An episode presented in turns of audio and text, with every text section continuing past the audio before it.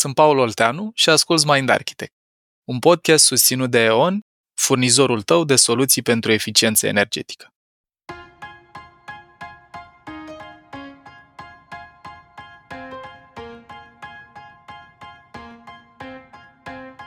În primul episod din sezonul 10, vă invit alături de mine într-o călătorie în timp, înapoi în 2022, pentru a vă arăta câteva cadre din spațiul meu interior de atunci și ce anume a condus la decizia de a lua un an de pauză, de reflexie și de vindecare.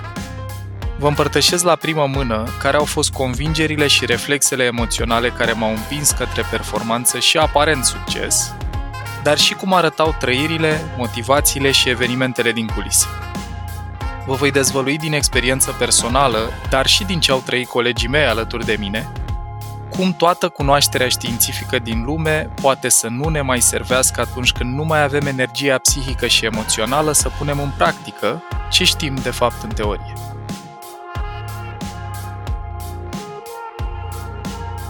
Salutare tuturor! Bine v-am regăsit în primul episod din cel de-al 10-lea sezon de podcast, în care, după cum am povestit și săptămâna trecută, ne regăsim și cu Paul după un an de pauză și așa cum v-a povestit el încă din episodul 0, în sezonul ăsta o să facem așa un fel de radiografiere. Acum a fost pentru el anul de pauză. La ce concluzie a ajuns? Dar despre asta vom vorbi mai spre final de sezon.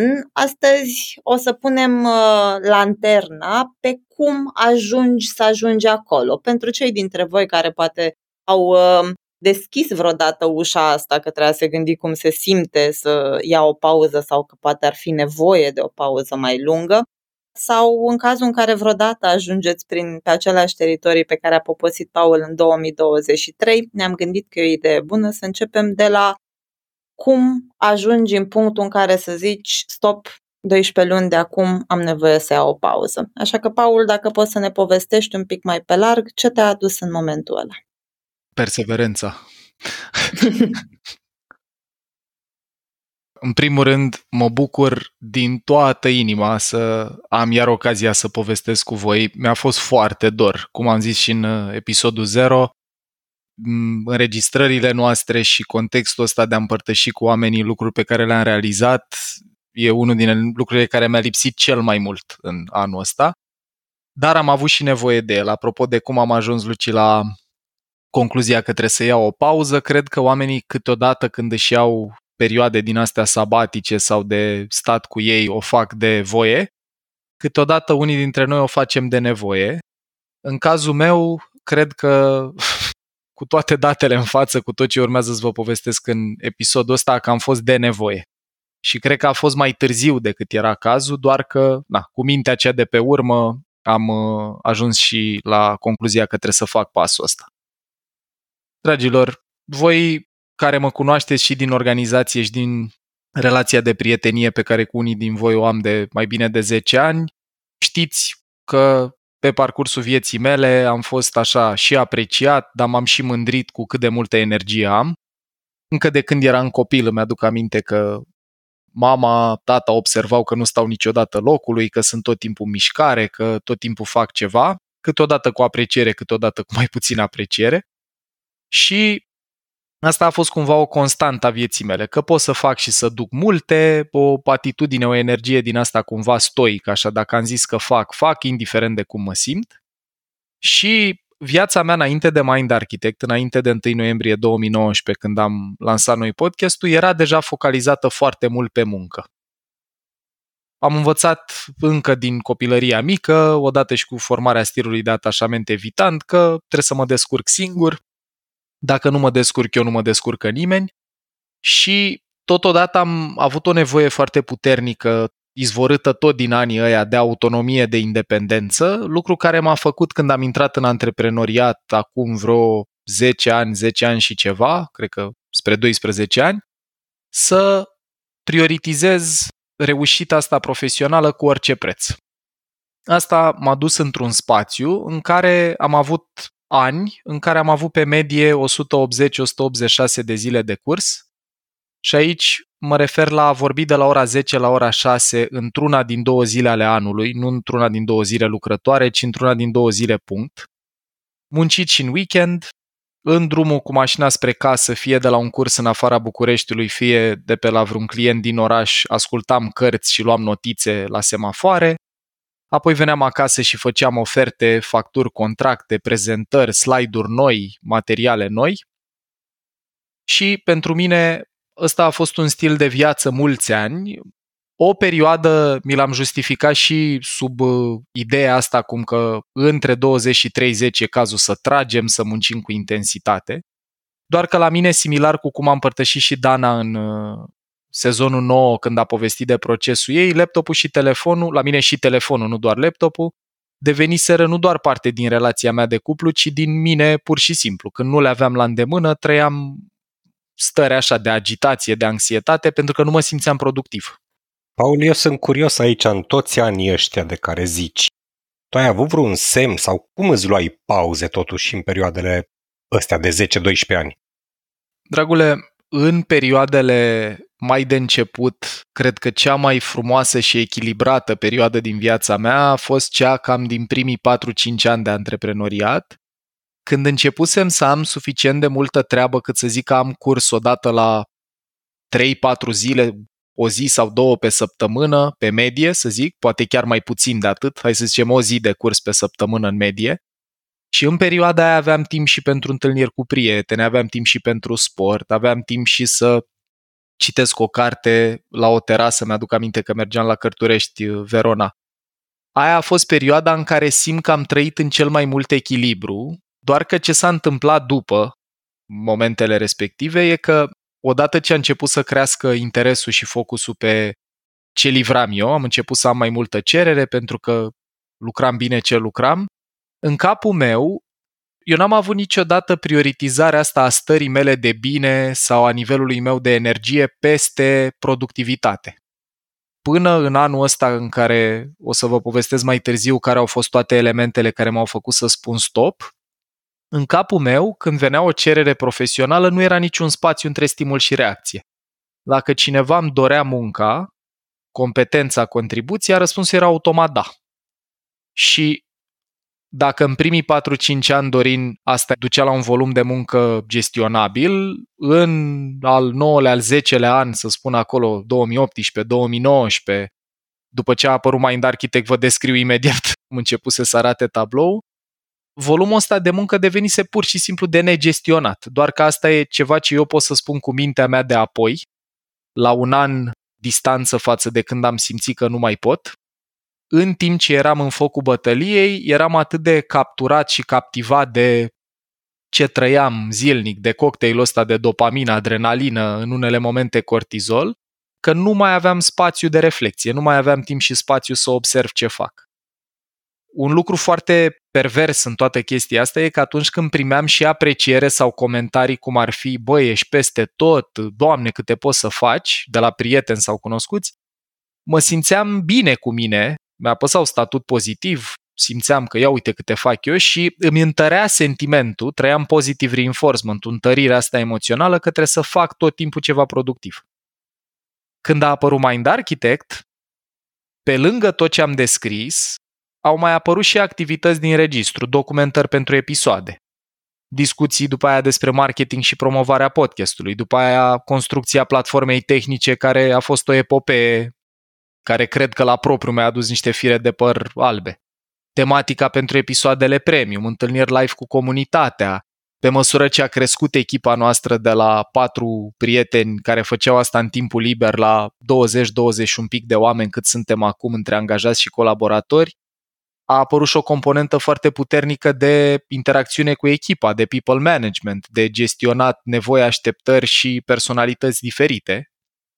Și cam ăsta era status quo în care mă regăseam și înainte să apară Mind Architect în viața mea, dar după ce a apărut, cred că aveam constant zile de lucru de 10-12 ore și, dragilor, sunt convins că unii oameni poate să spună, băi, dar toți antreprenorii care au făcut ceva au muncit atât.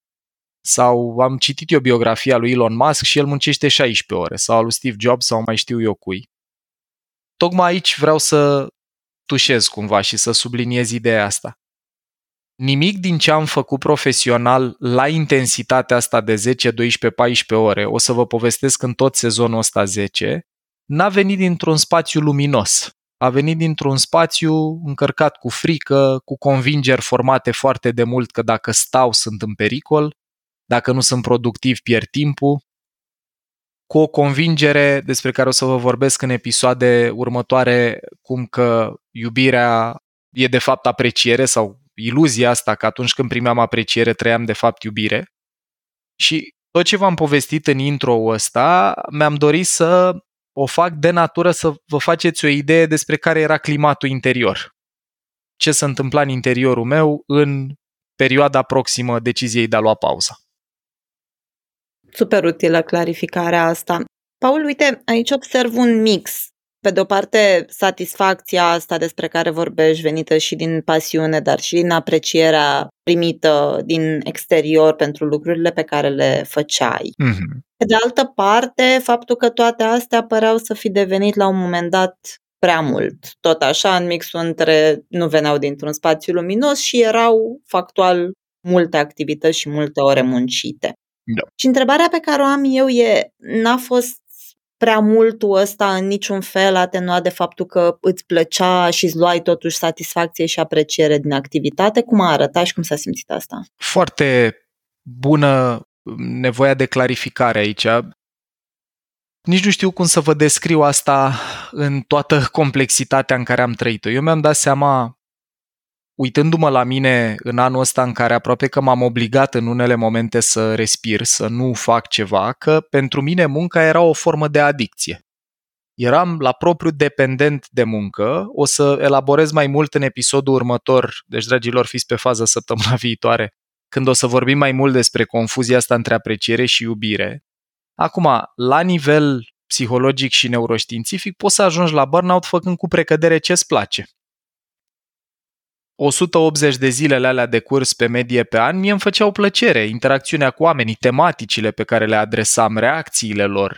Creșterea Mind Architect a fost o super bucurie pentru mine, un motiv de recunoștință, dacă nu zilnic, săptămânal. Mă minunam ce fain că un podcast despre cunoaștere de sine fundamentată în știință a putut să crească așa aparițiile media au fost foarte binevenite și flatante și pentru mine la nivel personal mi-au dat așa un sentiment că, uite domnule, am făcut ceva relevant, dar și pentru proiectul nostru, ca aparițiile astea au adus mai multă tracțiune și proiectului, plus creșterea mizei în relația de cuplu și, mă rog, alte lucruri din planul personal. Subiectiv, Luci, eu, eu resimțeam lucrurile astea drept energie. Doar că la nivelul creierului, dragilor, energia e un mix între dopamină și adrenalină. Când avem nevoie să facem ceva dificil sau să depunem efort într-o direcție către un obiectiv, e nevoie de cocktailul ăsta de dopamină, adrenalină, noradrenalină. Și dacă stai permanent încărcat, inundat în cocktailul ăsta, poți să ajungi la epuizare fizică, psihică și emoțională, făcând cu precădere ce-ți place.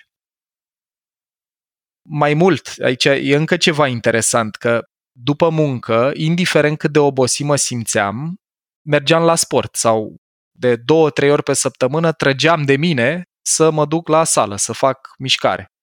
Și făceam asta pentru că știam că mișcarea reduce stresul și ajută, plus componenta estetică care pentru mine a contat mereu, să încerc să stau într-o formă care să-mi placă dar corpul meu îmi dădea de ceva timp feedback că e prea mult, că e prea multă tensiune, că e prea multă contractare, că e prea multă încărcare, doar că eram atât de deconectat de la el că nu-mi dădeam seama. Acasă, în momente de pauză, mai ascultam câte un episod de al lui Huberman ca să fiu la zi, citeam cărți recomandate de el sau pe care le ascultam în alte podcasturi, Sam Harris sau uh, la Tim Ferriss sau la alții, și cred că, Luci, tu ți-aduce aminte bine, dar nu numai tu, că aveam și obiceiul ăsta la câteodată la 11 noaptea, la 12, la 1 dimineața să dau mesaje vocale către tine sau către alți colegi cu idei pentru ce să mai facem la Mind Architect. Fie documentări de episoade, fie modificări la site. Și subiectiv pe mine toate astea mă entuziasmau, dar în același timp, dacă mă uit post factum, eram într-o stare de activare simpatică permanentă, cu motorul turat tot timpul și aceleași lucruri care mă bucurau sau la care când mă uitam subiectiv ziceam, băi, câte am reușit să facem, mă epuizau și fizic, și psihic, și emoțional. Paul, din ce descrii, viața ta până la Mind Architect oricum era plină și productivă Mm-hmm. și mă uit și că apariția Mind Architect în viața ta coincide cu apariția mea. Așadar am început să lucrăm împreună și Mhm. observam cât e de dificil, de exemplu, să programăm câte o întâlnire de o oră, să ne vedem la o masă. Da. O făceam cu săptămâni înainte și cu multe reprogramări când se schimba ceva în programul tău. Da. Și e clar că în timp ce țineai cursuri nu puteam să ne vedem, că erai prins acolo, iar seriile Mhm. întotdeauna mai apărea câte ceva. Cum Mhm. ziceai, din omniprezență. Așa e, Dorin, exact așa e. Dincolo de întâlnirile noastre pentru Mind Architect, băi, mi-aduc aminte, aveam perioade în care încercam luni de zile să mă văd cu un prieten și în ultimii ani, în 2021-2, în perioada respectivă, cât am avut noi birou în strada Uruguay, mă vedeam cu aproape orice om care vrea să se vadă cu mine în pauza de masă dintre sesiunile de curs de la 1 la 3 la Ublo, care era o cafenea, un restaurant undeva lângă blocul unde și locuiam și aveam și birou în blocul de lângă. De ce împărtășesc asta e că dificultatea în a face loc în agenda mea pentru orice nu era numai profesională, era legat de orice. Mi-aduc aminte și în cuplu discuții în care era ideea asta ridicată la fileu că trebuie să mă programez în agenda ta. Și realitatea, uitându-mă înapoi, e că așa era. Viața mea era atât de plină cu activitate, permanent, permanent se întâmpla ceva, că eu dacă mă îmbolnăveam, trebuia să-mi programez boala. Pot să mă îmbolnăvesc în august, săptămânile 2 și 3, când sunt în vacanță. Cam acolo eram. Ce dincolo de ironia situației, mi-aduc aminte la un moment dat când uh, începuse să te doară spatele, Mhm. să nu te mai miști, și efectiv te-am auzit verbalizând, băi, eu nu-mi permit să mă duc la doctor. Programați-mă după, nu știu, după o vreme. Fix așa. Fix așa. Și aici, Dorin, uite, tot ai adus în discuția asta. Dragilor, noi am vorbit, de pildă, în episodul despre neurobiologia stresului, dar merită un pic să aduc asta aminte, că atunci când avem sistemul nervos într-o stare de apărare, activare în amigdale, care mobilizează hipotalamusul, glandele suprarenale, intrăm în starea de luptă sau de fugă, fight or flight, și asta produce niște modificări, inclusiv în termen de tensiune musculară, pe lângă faptul că ne crește pulsul, ne crește tensiunea, ne crește glicemia, ne crește și tensiunea musculară. Ori la mine, deși nu pot să spun că rupeam sala și greutățile în două, nu făceam niște exerciții la sport extraordinar de complicate, corpul meu era ca un arc, tensionat permanent, pe fondul încărcării astea mentale, între livrarea de la curs, discuțiile din pauza de masă, problemele, nu știu, care apăreau poate cu site-ul, un client care mai vroia o întâlnire și așa mai departe. Și mi-aduc aminte un moment care a contat foarte mult în decizia de a mă îngriji mai mult fizic, dar care inclusiv momentele alea au contribuit la decizia anului de pauză. Eram la mare și am încercat să mă ridic de pe scaun după ce mâncasem în Olimp. Am simțit un cuțit în spate, am simțit că îmi dau lacrimile și că transpir de durere și în următoarele 45 de minute m-am ținut în mâini de marginile scaunului, în timp ce încercam cumva să-mi sprijin greutatea când pe stânga, când pe dreapta, dar ori de câte ori relaxam tensiunea din brațe, simțeam efectiv că mor de durere, că mă trec fior de durere. Am reușit să ajung cu ajutor în camera de hotel și în următoarele trei zile am stat numai în pat, fost sedat, Alexandra la momentul respectiv îmi aducea calmante, mergea la farmacie și a luat o grămadă de lucruri și mi-aduc aminte, apropo de sentimentul ăsta, Dorin, că nu-mi permis să fiu bolnav sau tot felul de convingeri din astea foarte stoice, că și în momentele alea, dacă nu era ceva de să nu pot să calc de durere, mi-era foarte greu să cer ajutorul. Și o să vorbim mai mult despre asta într-un episod viitor când ne uităm un pic la iubirea și compasiunea față de sine. Și că tot ai făcut uh, trimiterea la episod, cred că ar ajuta să revedem un pic care sunt simptomele totuși ale burnout-ului. Foarte bine și îți mulțumesc că mi le pui în perspectivă aici. Deci, dragilor, simptomele cum că ai un sistem nervos epuizat, pe lângă componentele astea fizice pe care le-am împărtășit de tensiune și contractare musculară permanent, ar mai fi așa. Epuizarea emoțională, și aici, dragilor, îmi aduc aminte momente, cei drept sunt înainte de Mind Architect, când aveam cursuri în... Ba nu, ba nu, sunt în 2019, 2019 final și un pic înainte, când aveam cursuri în sală și în pauza de masă de o oră, care mi se pare acum mult prea scurtă pentru ca niște oameni să mănânce și să și regleze un pic energetic, mâncam într-un sfert de oră și după aia mă duceam să stau singur în parcare în mașină sau dacă aveam ocazie ieșeam la plimbare în jurul biroului clientului respectiv pentru că nu mai puteam să susțin interacțiune. Epuizarea asta emoțională eu am resimțit-o și sub forma faptului că aveam dimineți în care nu simțeam că am energie să mă dau jos din pat. Până nu făceam duș și nu beam cafea, eram efectiv într-o stare de hate. Uram, cu ghilimelele de rigoare, dar eram într-o stare foarte, foarte, foarte nasoală. Și tot pe criteriul ăsta sau pe punctul ăsta al epuizării emoționale, nu mai aveam energie nici pentru lucruri care îmi plăceau. Îmi propuneam, uite, în weekend vreau să stau să citesc și să scriu nu știu ce sau vreau să mergem uh, să vizităm nu știu ce și nu mai aveam energie. Pe lângă epuizarea emoțională mai apare sentimentul de lipsă de bucurie și de sens în muncă. La mine asta n-a fost foarte pronunțat, un sentiment că ce faci, faci degeaba sau că munca ta e irelevantă, lipsită de valoare. Și aici vreau să mulțumesc foarte tare ascultătorilor noștri care au fost prezenți și în online, dar câteodată și fizic mi s-a întâmplat să mă oprească oameni pe stradă și cred că ați trăit și voi asta.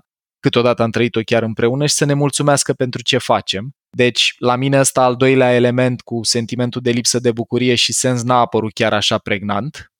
Și al treilea era apariția asta a sentimentelor de ostilitate sau de irascibilitate în relație cu alți oameni, care în 2021-22 la mine era foarte prezent. Mi-aduc aminte că au fost momente în care am ridicat tonul la clienți și în lucru online, că din 2020 am început să lucrez exclusiv online după pandemie, mi s-a întâmplat de câteva ori să trăiesc deturnări emoționale în timpul cursurilor, o dată sau de două ori, în cursuri unde camerele erau integral oprite, plus sistemul meu nervos epuizat, plus faptul că puneam o întrebare și nu răspundea nimeni și m-am observat cum mi se schimba tonul și energia. Deci astea, Dorin, epuizare emoțională, lipsa bucuriei și sensului muncă și sentimentul de ostilitate sau irascibilitate la adresa altor oameni. Aici, dacă îmi permiți, Paul, aș interveni și eu puțin. Cu drag. Mi-era dor, Dănuța, să intervii. Te pup. Da. Pentru mine ai fost o persoană care avea abilitatea să se uită, să vorbească și să gestioneze orice discuție. Și mi-aduc aminte că spre sfârșitul anului 2022 observam că te controlezi în momentul când vorbești. Mm-hmm veți vedeam că te uiți în jos, te vedeam așa uitându-te în jos și înghițind mm-hmm. și îmi dădeam seama că te controlezi. Da. Și erai, cum să zic, supărăcios, enervat mare parte din timp. Mm-hmm. Îți găseai chițibușuri mm-hmm. de criticat și simțeam o nevoie de control care la mine cumva se traducea că parcă ai nevoie de asta ca să supraviețuiești. De ce spun asta? Pentru că vedeam cumva lucruri care mi erau și mie cunoscute, în care eu simțeam multă frustrare și multă furie. Și te-aș întreba cum te uiți acum la perioada aia din 2022 spre sfârșitul anului? La toată perioada 2021-2022 așa, mă uit acum cu ceva mai multă compasiune, încă lucrez la asta la mine, dar e o perioadă care în viața mea e o bornă pentru așa nu. E un exemplu de ce nu vreau să mai trăiesc vreodată. Mă regăsesc în tot ce ai spus. Deci, practic, elementele care au culminat în decizia asta de a lua anul de pauză au fost durerea îngrozitoare de spate. Eu n-am mai trăit așa ceva niciodată, iar în zilele alea trei mi-aduc aminte că mi-am pus în calendar pentru tot anul ăla și anul următor, mi-am rezervat sloturi pentru sport și sănătate, unde să merg la kinetoterapie, să-mi îngrijesc corpul. După aia, reactivitatea emoțională care avea toate formele descrise de tine, de la faptul că aveam fitilul mult mai scurt, la faptul că mă iritau lucruri mărunte. Mi-aduc aminte și un feedback de la Luci la un moment dat care a rămas cu mine, cum că în vacanțe sau în contexte personale, dacă lucrurile nu erau exact așa cum aveam eu nevoie, nu era plasă de țânțar, parcare și aer condiționat nu știu unde, îmi strica starea. Și m-a ajutat să aud genul ăsta de lucruri despre mine, să le observ, le-am acceptat relativ repede și mi-am dat seama că mie nu-mi place de mine așa, că eu nu sunt omul ăsta în, în convingerile mele despre mine, eu nu sunt un om căruia îi să strică o zi întreagă pentru că n-are plasă de țânțar sau mai știu eu ce, dar erau tot pe fondul stării este a sistemului meu nervos. Micromanagementul de care vorbești, Dana, nevoia asta de control, eu în momentele alea cred că asta simțeam. Îmi aduc aminte momentul când cu trei zile înainte să lansăm platforma premium de la Mind Architect, care practic e principala noastră sursă de a susține organizația, de a monetiza organizația care face și podcastul și tot ce mai facem. Eram cu Luciana la mine în birou în Uruguay în pauza între două sesiuni de curs, deci eram într-un curs PCM sau neuroștiința comunicării cu echipa care a dezvoltat prima platformă și ne-au anunțat cu trei zile înainte să lansăm că platforma are 47 de pluginuri și că ei nu și asumă mentenanța tehnică la ce au construit și mai vreau și niște bani în plus. Și mi-aduc aminte că efectiv am simțit că îmi explodează capul de nervi, apropo de cât țineam în mine, ca să nu trântesc ceva, am consumat foarte multă energie, represia emoțională și inhibiția asta sunt funcții la care participă cortexul prefrontal, care știm că e foarte energofag. Și după momente ca ăsta, Dana, simțeam nevoia într-adevăr să controlez tot. Cred că o căpiasem pe Luciana cu te rog frumos, dăm statusuri, spunem unde suntem, au pus aia, au dres aia, au făcut aia. Observ și asta. Îmi era greu în egală măsură, pe lângă control, îmi era greu să mă deconectez mental de la muncă și de la a fi productiv. De exemplu, un moment care m-a marcat așa uitându-mă înapoi și unde Alexandra a avut multă dreptate când mi l-a semnalat, deși eu la momentul ăla n-am putut să-l primesc, n-am fost deschis la a-l primi, e că eram în vacanță în Siena, în Italia, care e un oraș absolut superb. Așa, Sighișoara, dar la puterea 10, nu știu cum să zic. Și eu mă plimbam pe stradă în orașul ăla superb, cu telefonul în mână și mi actualizam profilul de LinkedIn. Eu având calendarul de cursuri cu șase luni în avans plin. Dar era o compulsie, era un automatism, învăța foarte de mult, o să vorbim în alte episoade mai mult despre asta, cum că dacă nu sunt productiv, sunt în pericol. Dacă nu fac ceva util, sunt în pericol. Și deci pe lângă blocaje cu spate, reactivitatea emoțională, micromanagementul, incapacitatea asta n-am mai deconectat de la muncă și productivitate, care sunt o formă de dependență de muncă, mai trăiam și oboseală cronică. Adormeam la filme, ne așezam seara la film și adormeam în câteva zeci de minute, eram off plus o nevoie să zac, să dorm și să zac mai tot timpul când aveam timp liber, dar deși nevoia era acolo și mi-aduc aminte sentimentul, fiind mai conectat acum la corpul meu, că corpul îmi cerea odihnă, nu mi-o dădeam. Pentru că avem treabă, mai erau lucruri de făcut. Paul, uite, nu pot să nu observ că ai zis la momentul de blocaj de spate. Uh-huh. Ăla a fost momentul în care mi-am blocat pe tot anul următor toate sloturile pentru sănătate și sport. Uh-huh. Și na, noi am vorbit în mai multe materiale de neurobiologia stresului, respectiv de pilonii pentru creșterea rezilienței, iar corpul e unul dintre principali. Dar nu pot să nu observ că tu inclusiv pe asta ai făcut-o într-un moment de criză și tot dintr-o motivație de tip away from, nu pentru că ai fi vrut să adaugi asta la lucrurile pe care le faci, ci mai degrabă pentru că, așa cum o înțeleg eu, nu mai voiesc să mai trăiești niciodată o durere de genul ăla, motiv pentru care, gata, de acum înainte, da. facem sport și avem grijă de sănătate, așa a fost? În linii mari, da. La mine sportul după anii de volei, pe clasele 5-12 cât am jucat volei, a rămas parte din viața mea mereu. Adică nu cred că am avut o lună în viața mea în care să nu fi trecut pe la sală sau să nu fi făcut o formă de sport după liceu. Doar că în timp ce a merge, nu știu, să joc tenis sau să mă plin cu bicicleta, câteodată chiar să ies să alerg, mi-aduceau plăcere, fie că vorbeam de endorfine, fie că vorbeam de starea de liniște de după, pentru că să mai curățau cortizolul și adrenalina, când a crescut volumul de muncă atât de mult și, dragilor, convingerea asta că dacă nu fac eu, dacă nu sunt eu acolo, dacă nu le controlez, dacă nu sunt asupra lor, nu se întâmplă. Lucru care parțial în viața mea aveam și motive să îmi confirm că așa e. Dacă nu am grijă, uite că apar scăpări. Acum, cât de importante erau scăpările alea, dacă erau de viață și de moarte, dacă eu chiar eram în pericol pentru că ele existau, e altă discuție. Dar în momentul ăsta când am uh, luat decizia să rezerv uh, în calendar un an, un an și ceva spațiul ăsta pentru sport și sănătate, a fost foarte mult pe eu nu mai vreau să trăiesc în viața mea o asemenea durere.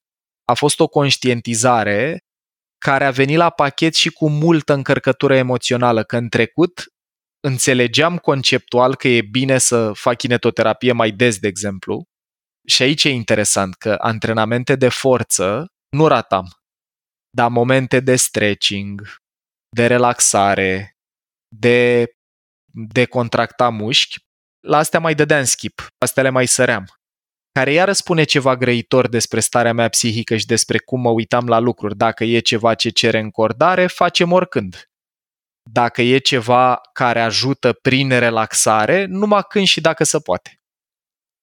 Și atunci am descris cumva toate lucrurile astea care au culminat la uh, decizia de a lua anul de pauză și aici ce mai simt nevoia să spun e că noi am povestit în episoade despre practici pentru a construi reziliență sau reduce stresul, de la somn, pe care în fapt nu prea îl ratam. Cred că n-am avut pe medie în ultimii mulți, mulți ani sub șapte ore de somn pe noapte pe medie, dar ăsta era acolo păzit. Sport, conexiune socială și de astea mă ocupam, dar dragilor ajunseseră la propriu să nu mai fie de ajuns. Cu tot somnul, cu tot sportul, cu toate momentele pe balcon cu prietenii sau timpul cu familia, era atât de multă presiune psihică, atât de mult sentimentul de miză mare, de trebuie să fiu tot timpul în activitate, de nu pot să dezamăgesc oamenii, dacă cineva vrea un curs nu pot să spun nu, dacă oamenii sunt dispuși să vină să participe, cum aș putea eu să zic nu dacă ei toți sunt disponibili, deci un cocktail despre care o să vorbim în tot sezonul, care m-au adus în punctul de și dacă luam două, trei săptămâni de pauză, un concediu mai amplu, cum am avut în anii ăștia, nu erau de ajuns. Într-o săptămână, două, de când reveneam la birou, de când reveneam în activitate, eram înapoi acolo. Eram în același spațiu. Paul, eu zic să ne îndreptăm un pic spre concluzii și te-aș întreba direct că am așa, mă macină ideea asta. tu timp de șapte sezoane am tot povestit cu tine și ne-am luat lumină de la tine cu niște lucruri pe care e nevoie și putem să le facem, să nu ajungem în starea asta și tocmai tu ai ajuns în starea asta. Da. Cum putem să ne uităm la lucrul ăsta?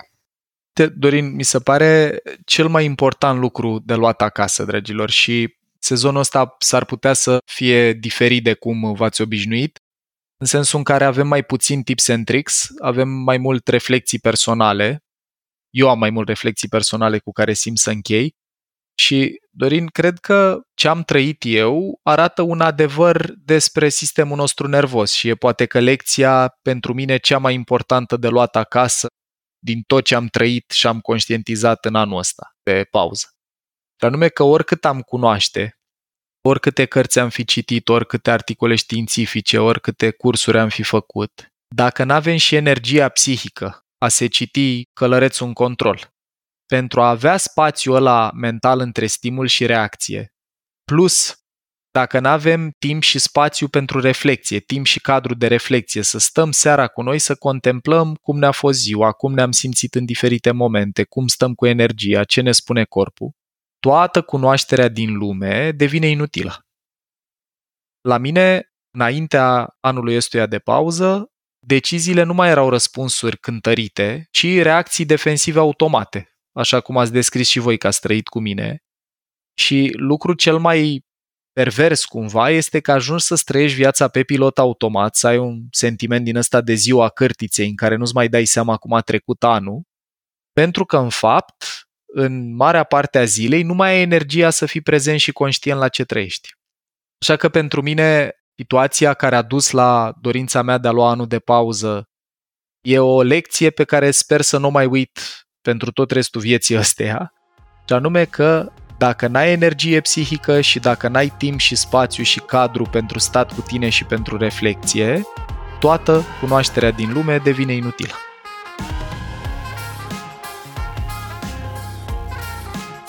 Ai ascultat un episod din podcastul Mind Architect. Acesta face parte din pilonul Descoperă al ecosistemului de învățare Mind Architect. Dacă vrei să aprofundezi informația auzită aici sau dacă simți să sprijini misiunea noastră de a promova și avansa cunoașterea de sine fundamentată în știință, ne-ar ajuta să te alături comunității de membri pe mindarchitect.ro sau pe canalul de YouTube Mind Architect. Conținutul Mind Architect nu este destinat și nici nu trebuie interpretat ca fiind utilizabil pentru a diagnostica, trata, atenua, vindeca, preveni sau un alt mod a fi utilizat pentru orice boală sau condiție medicală. Nici nu trebuie considerat substitut pentru consultație psihologică sau muncă terapeutică. Podcastul Mind Architect poate fi ascultat în continuare gratuit pe rețele de podcasting precum Spotify, Apple Podcasts, pe canalul de YouTube Mind Architect sau pe mindarchitect.ro. Și dacă ai în preajma ta alte persoane care crezi că ar avea de câștigat din genul acesta de cunoaștere, ne-am bucurat tare să le dai și lor un share.